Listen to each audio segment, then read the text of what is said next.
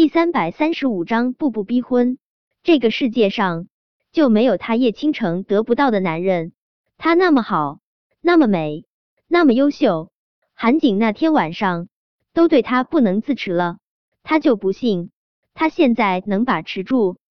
他现在的确是怀了孕，医生也交代过，怀孕前三个月最好不要做剧烈运动。但是他迫切的想要得到韩景的心啊。而在他看来，得到一个男人的心的最好的法子，就是在床上用身体征服他。韩学长，你能感受到吗？我真的好爱好爱你。韩景的手放开叶倾城的脖子后，叶倾城又能尽情发挥。他媚眼如丝的看着韩景，韩学长，给我一次好好爱你的机会，好不好？叶倾城觉得，在刚硬的男人。在尝到甜头后，都是会忍不住想要更多的。韩景是个正常的男人，他的手都已经被他拉到那里了，他肯定得把持不住，化身豺狼猛兽。他的唇角不由自主勾起，可他的笑容还没有蔓延到整张脸，他只觉得手腕狠狠一疼，韩景就毫不怜惜的反手扼住了他的手腕，随即。狠狠的将他的手甩开，叶倾城，你这所谓的爱只会让我恶心。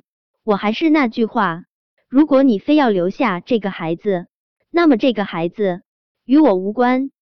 韩学长，你不能这么对我。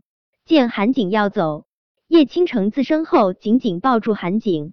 韩学长，那天晚上是你主动要了我，我把干干净净的身子给了你。还为你怀了孩子，你不能对我这么残忍。我主动要了你。呵，韩景那张酷似陆廷琛的脸冷硬起来，还真有几分陆廷琛身上的寒凛气势。叶倾城，我不说，你还真当我傻是不是？那天晚上，要不是你学着老大喊我，要不是你让我误以为你是老大，我会碰你这一身烂肉，一身烂肉。叶倾城的唇颤巍巍的哆嗦着，她在学校也是风云人物，是无数男人心中的女神。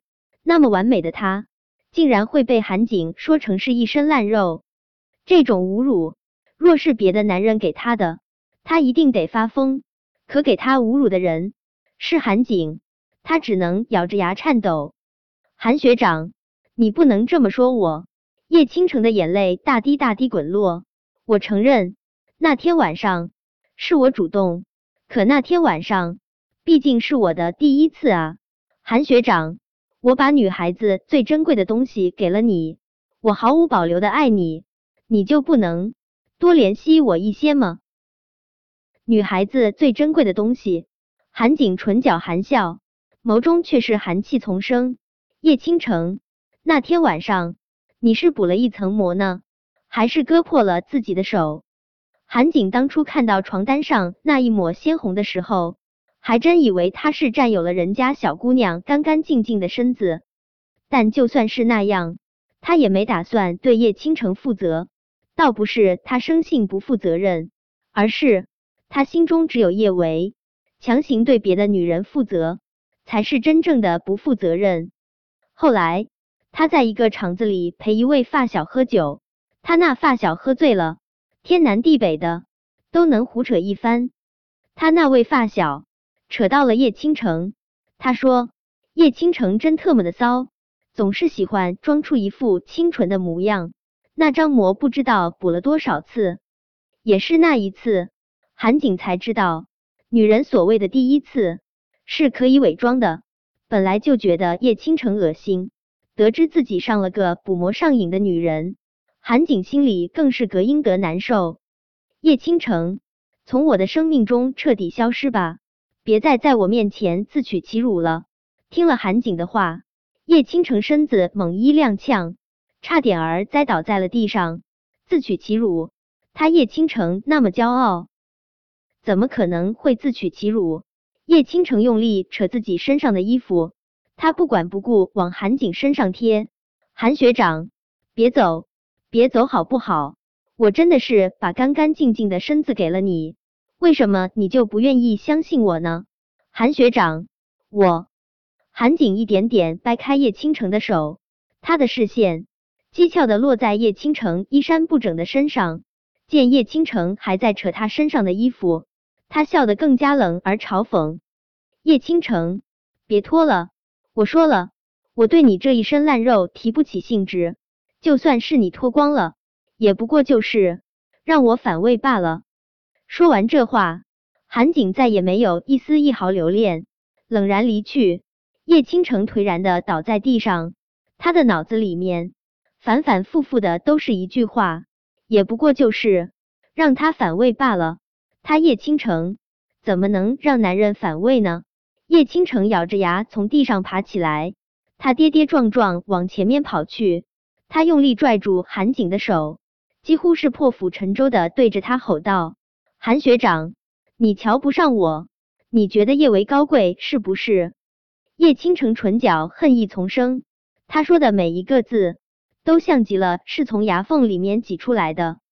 你说我是一身烂肉，但最起码我干干净净，无病无忧。可是叶维呢？叶维他不干不净，他有病，他有病啊！叶倾城，你说谁有病？韩景眸光阴沉。声音之中带着浓重的警告：“叶倾城，你再敢给我胡说八道，信不信我撕烂你的嘴？”韩学长，你就算是撕烂我的嘴，也改变不了叶维得了艾滋的事实。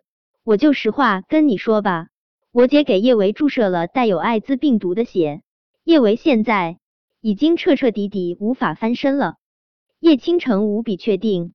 叶安好已经将那管血注射到了叶维体内，因为叶安好的别墅里面有摄像头，叶倾城公寓的电脑能够看到那天发生的一切。